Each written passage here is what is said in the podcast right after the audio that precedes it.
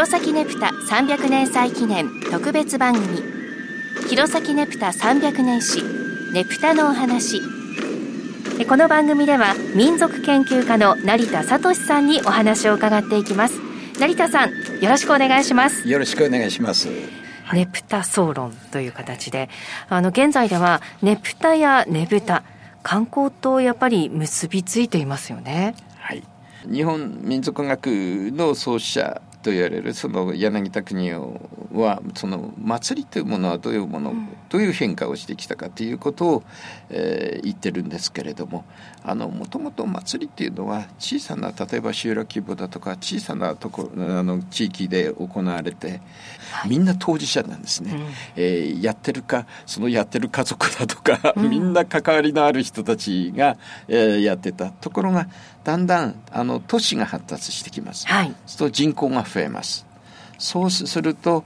祭りを行う人はごく一部で、はい、うん、見る人が多くなってくるわけですね。うんうんうん、やる側、祭りをやる側と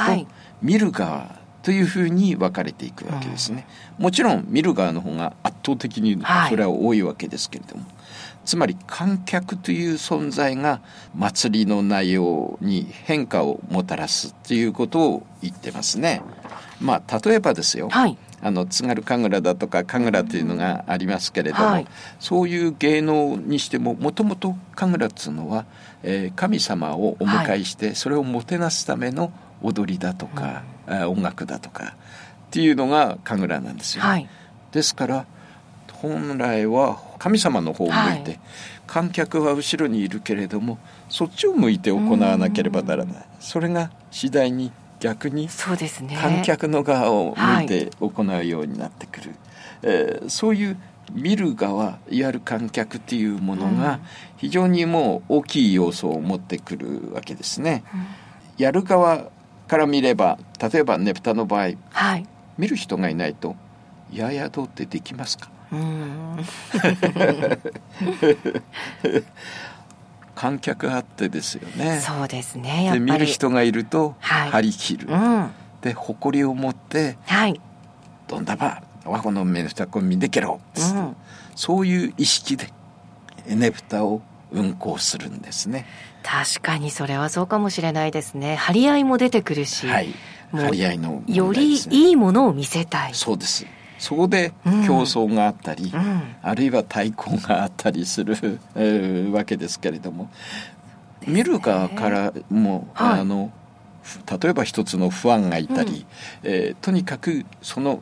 あの運行する、はい、えー、やる側のねぷたを見て、えー、やる共感をするわけですね。はい、うん、ああこれなんぼいいねぷたこきたばとか、はい、えー、そういうふうな見方をするす、ね、これはどうかとか、あのとにかく観客は決してただ呆然と見てるわけではない。 そう、それはそうですね。はいはい、あ明らかにもう共感して見て、あ今日のねぷたこいがあったなとか、そう、ね、そういう形で見るわけですよね。うん、ですから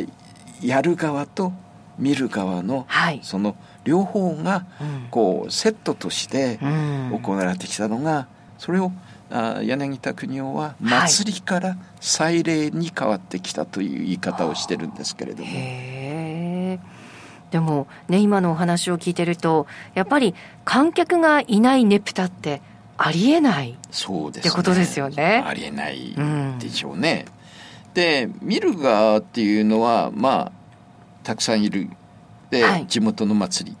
でもだんだん他の地域ではどんなお祭りがあるんだろうという興味を示したりしますよね。で昔の言葉で言えば物見湯さんだとか、うん、いわゆる旅行に行って他のところも見る、は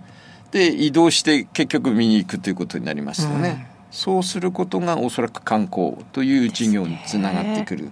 で、明治以降交通機関がどんどん発達してきます。うん、結構遠くに行って、えー、見れるという、えー、その時間的な問題だとか、はい、えー、そういうものが解消されてどんどんどんどんそ う, そういう人たちが増えていく。それでは今日はここまでです。成田さん、ありがとうございました。どうも失礼しました。